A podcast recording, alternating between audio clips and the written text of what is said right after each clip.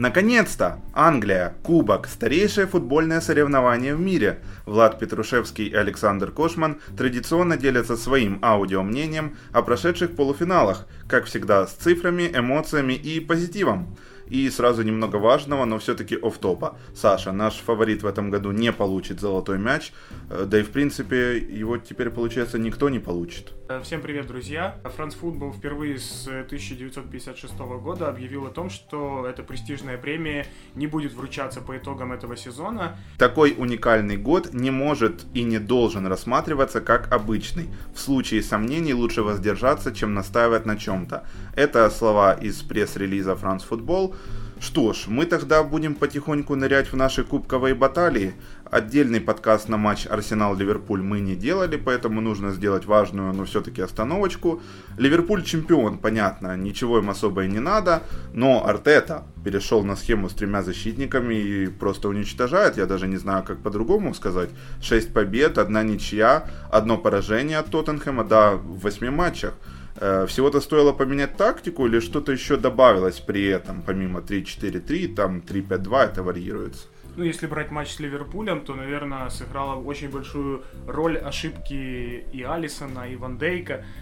Не без них, но тот же командный прессинг у команды Артеты очень даже хорош и напоминает немного ливерпульский, я бы сказал.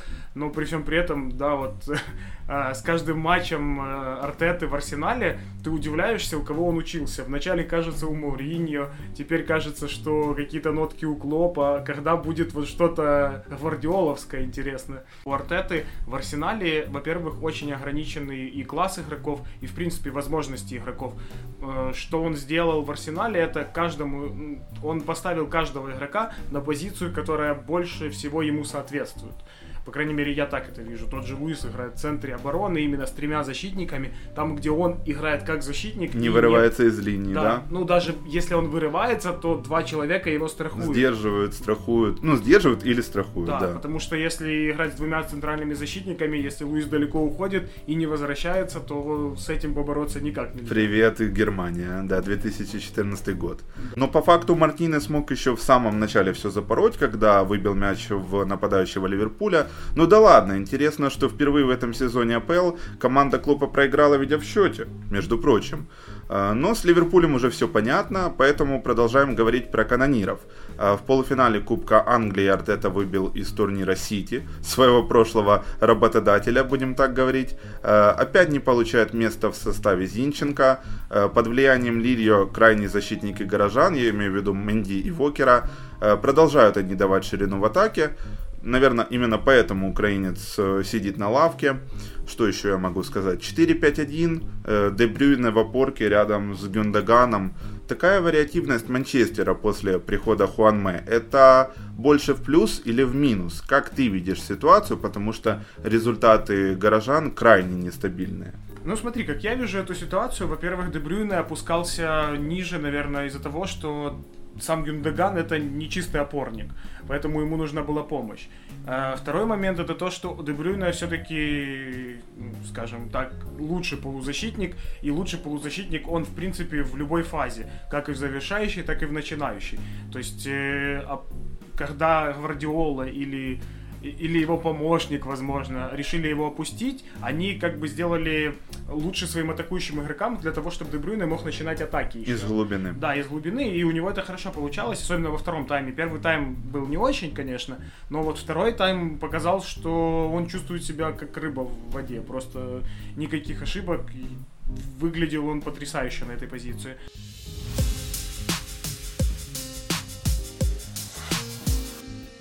Давай к игре. Первый тайм это стерильный контроль и читаемые комбинации в исполнении Сити. Прессинг по триггеру, это опять же привет Юрген Клопп. Низкий блок от Арсенала в два ряда, но не только. Для построения билдапа лично я заметил, что к центрбэкам опускались то Себальос, то, Джа, то Джака. Причем часто и одновременно они это делали. Да, ну в принципе Себальос при Артете очень даже прибавил, и если в начале, когда Артета только пришел, он не особо доверял Себальосу, то постепенно потом Артета видит потенциал в этом игроке. Скорее всего, будет такая же ситуация, как была в Челси с Ковачичем. Скорее всего, будет игрок продан, потому что в Реале Себальосу сейчас лично я места не вижу. Хоть и Реалу нужны игроки в центре поля.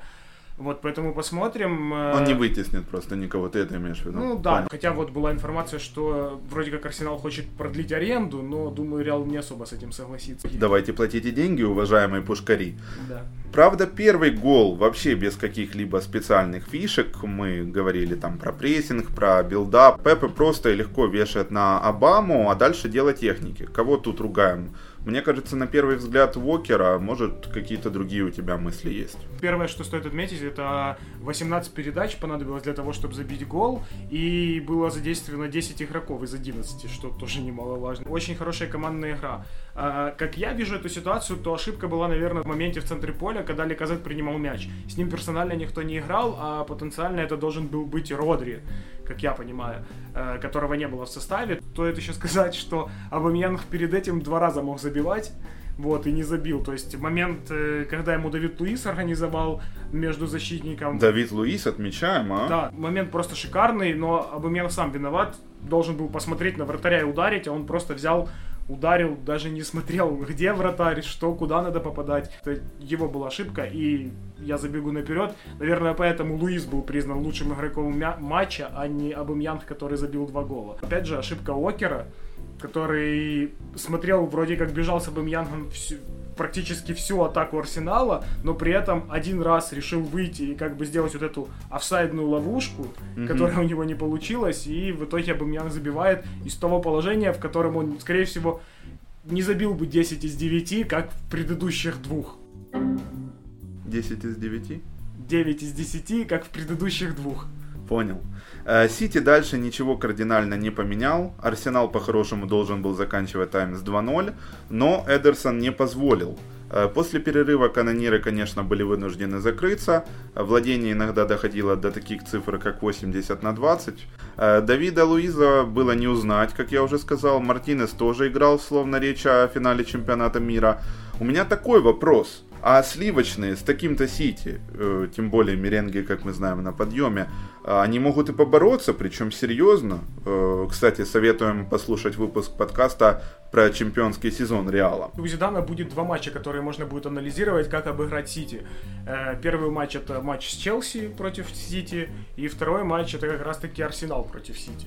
Два матча, два разных подходов. Найти слабые места Сити и в них бить. Мне кажется, что сейчас шансы у Реала намного больше, чем когда мы уходили на карантин. Вот ну, так я тебе скажу. Да, с этим тяжело не, вообще не согласиться, потому что оборона у Реала стала намного лучше играть. У Сити так нельзя сказать. Как раз таки с защитой проблемы. Ну и самая большая проблема Сити — это пропуск голов. Если Сити пропускает, то дальше начинается мандраж какой-то непонятный, и Сити не знает, что делать. Первый тайм это очень хорошо показал. Если возвращаться к матчу, то два ноль все-таки случилось. Тирни вывел Обаму один на один, вся защита Сити застряла в такой полупозиции. И получай Эдерсон в домик. Это даже не контра, все решил один рывок и один качественный пас. Да, ну ошибка по факту была Менди, насколько было видно с повторов, по крайней мере. Все сделали шаг вперед, и Гарсия, и Лепорт, и Уокер. Как раз таки, кто хочет обвинить Уокера, он был в этом эпизоде прав, потому что он сделал вовремя шаг. Обамеянг был бы в офсайде, по крайней мере... Какой, какая-нибудь коленка или носок Бутса точно были бы в офсайде, а Менди на, на метр, даже на полтора задержался. При этом еще Менди бежал обратно, когда Обамеянг э, бежал уже к Эдерсону, но при этом бежал как-то вальяжно, зная его скорость, мог бы и побыстрее. Ну вот Бенджамен дает вот эту вот ширину пресловутую, про которую мы уже говорим, да, такой игрок, как Зинченко, остается на скамейке запасных, да, он может быть не такой креативный, мы это уже отмечали, но... Ошибок, мне кажется, у него будет одна на три ошибки Менди. Я вот так вот скажу. Ну, понимаешь, Менди все-таки к атаке лучше подключается, чем Зинченко. Это раз. А во-вторых, Менди выигрывает силовую борьбу, которую очень редко выигрывает Саша. Посмотрим. Интересно ж, как в следующем сезоне будет. Потому что сейчас у Зинченко маловато игрового времени. И это расстраивает. Ну, после того, как КАС отменила решение по Лиге Чемпионов для Манчестер Сити, то сто пятьдесят миллионов, насколько мы знаем, будет выделено Гвардиоле на трансферы, и, думаю, левый защитник — это один, одна из приоритетных целей на этом межсезонье. Это как сравнение: богатые родители дарят ребенку на день рождения, да, какой-то крутой подарок, так и шейхи выделяют Гвардиоле бешеные деньги на очередную закупку защитников. Ну, можно и так сказать. Но опять же, для Зинченко, я думаю, он уже, во-первых, выиграл с Манчестер Сити все, что можно было. Осталась только Лига Чемпионов. И, как мне кажется, ему нужно переходить и нужно становиться основным. Потому что левым защитником его вряд ли будут использовать в центре поля, там, где он должен играть и развиваться. Посмотрите на того же Малиновского, хотя еще год-полтора назад сказать, что Малиновский и Зинченко прям колоссально отличаются в уровне игры именно в центре поля, у каждого просто были свои плюсы. Угу. Вот, то сейчас Малиновский вышел совершенно на другой и уровень. И рвет заголовки газет итальянских. Три из четырех ударов Арсенала в этом матче нанес Обамеянг. И, насколько я знаю, Артета надеется, что выход в финал Кубка Англии убедит Пьера Эмерика не покидать Лондон. Это важно, потому что такая важная персона для Арсенала. Да, конечно. Я тоже согласен, что Обамеянг не должен уходить, потому что Артета достаточно хорошо строит для вот этого небольшого периода. Тактики команда прибавляет с каждым матчем, и это заметно. Я бы еще отметил такой факт, что Арсенал может подстраиваться под соперника.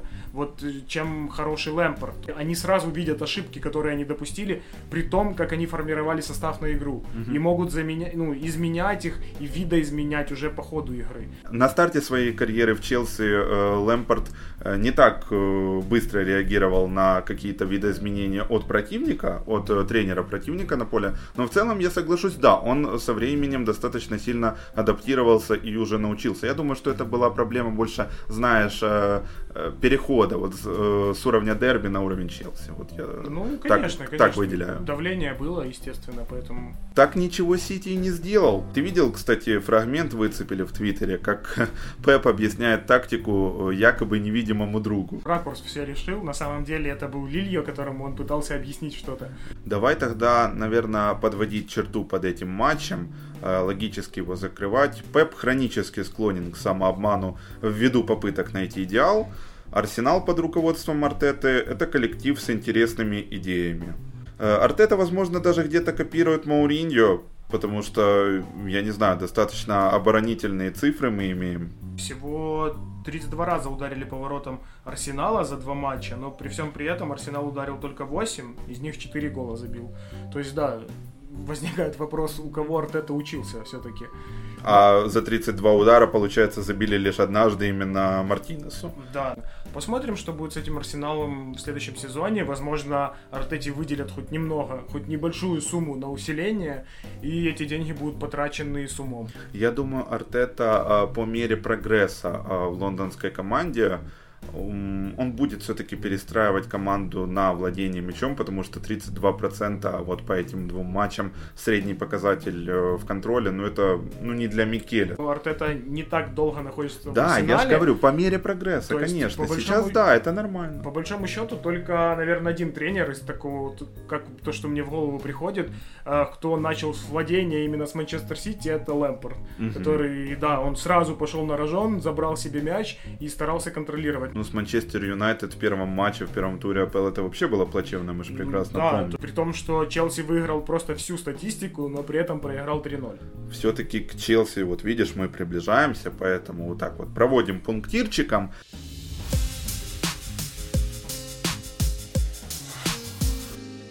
На очереди Манчестер Юнайтед, лондонский Челси. Главная вывеска АПЛ середины и конца нулевых. Сейчас уже не такая яркая, немного э, она поблекла. Но тем не менее, лондонцы только с четвертой попытки обыграли дьяволов Сульшера. После матча Кубка Лиги и двух встреч в АПЛ общий счет восемь один в пользу МЮ.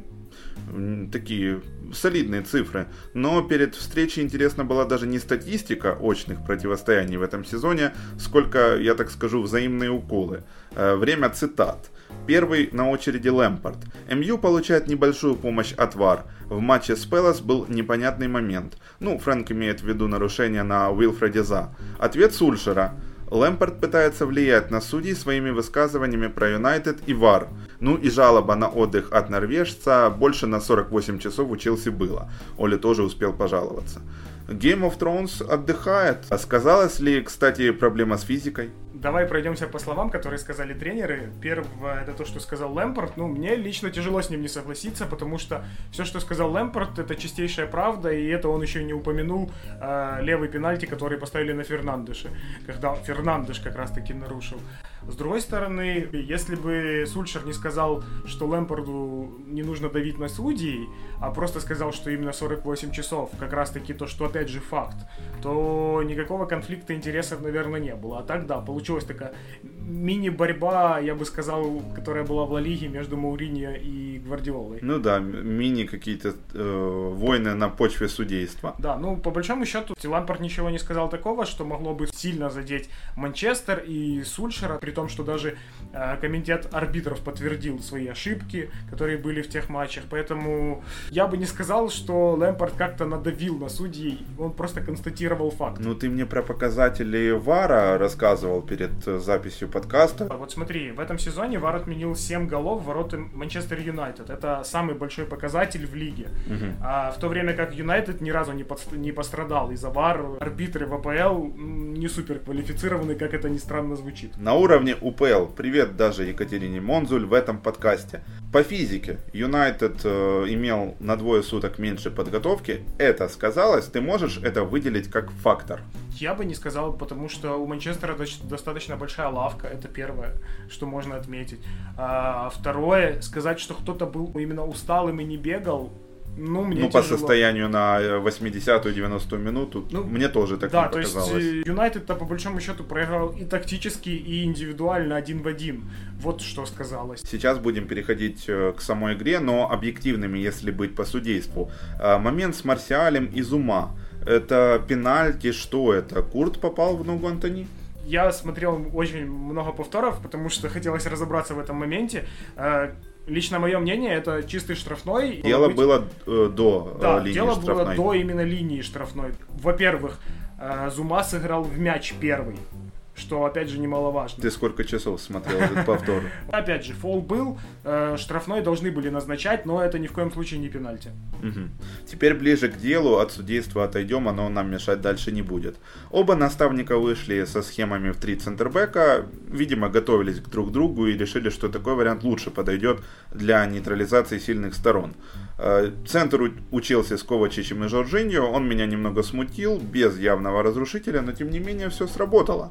Фернандеш, в свою очередь, провел блеклый матч, Паба вышел, ничего не исправил, если говорить про центр именно у МЮ. Как тебе Аспиликуэта в этом матче? Голевой пас? Да, это очень напоминало такие тактические заготовки Конте. Он удваивал фланг, он как раз-таки делал большинство на своем фланге, то, что в Интере делает Шкриньер. Но при всем при этом у Аспи... Аспиликуэты есть как раз-таки качество, во-первых, подключаться к атакам, уже ну, не врожденное, а натренированное. Вот. Во-вторых, он, в принципе, играл правого защитника достаточно часто в своей карьере. И, в-третьих, он обладает очень хорошим прострелом, как раз-таки это и помогло Челси забить первый гол. Дайте мне команду из одиннадцати Аспиликуэта, она выиграет Лигу Чемпионов. Жозе Моуриньо. Да, ну потому что это человек, я думаю, Аспиликуэта, еще бы я Милнера сюда внес. Вот такие люди, которые, ну, борются до конца, практически не ошибаются. Они подчеркивают, что талант в футболе далеко не все решает, а решает самоотверженность, трудоспособность. Ну да, конечно, если у тебя там два Милнера будут в подкасте лица, то ты вряд ли пойдешь в обыгры в следующий раз. Да, то ты, если ты Месси, то ты поломаешься в таком случае. Три отбора и два перехвата, и вот мы переходим э, к ключевому действию от Сезара.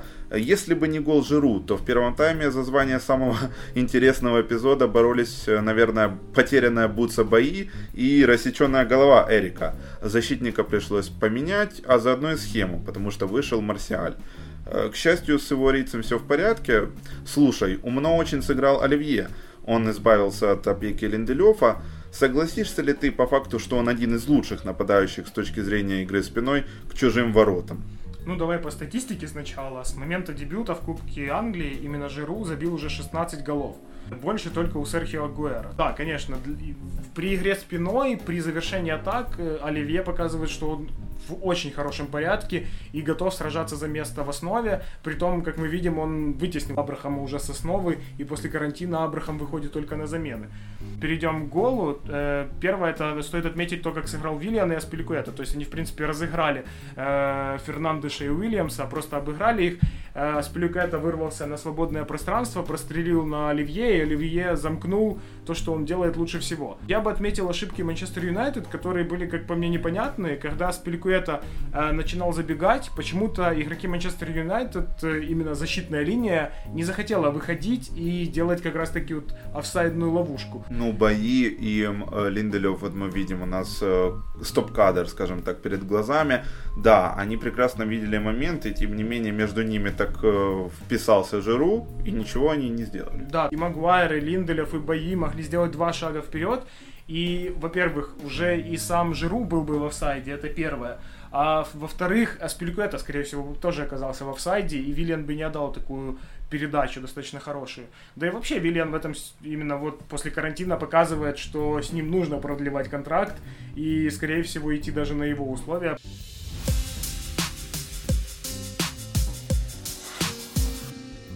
Начало второй половины встречи тоже было успешным для синих.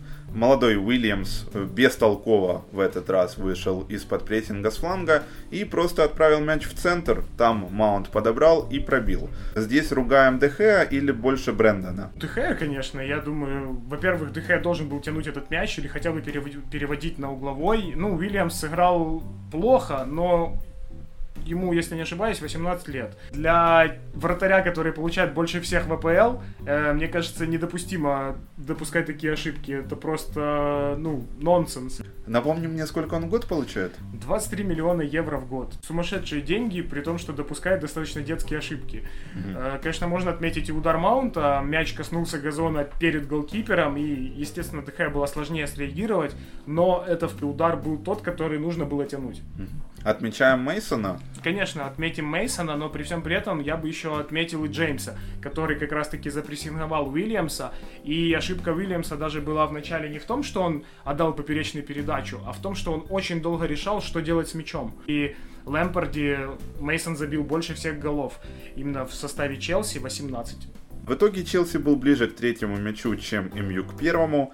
Автогол оформил Магуайр, а дьяволы размочили счет с пенальти. Калум Хадсон-Одой по-детски нарушил правила своей штрафной, ну а Бруно Фернандеш в стиле Жоржиньо, если можно так говорить, обманул Кабальеро. И, кстати, опять три гола ввиду нового спонсора на футболке Челси, это уже какая-то мистика.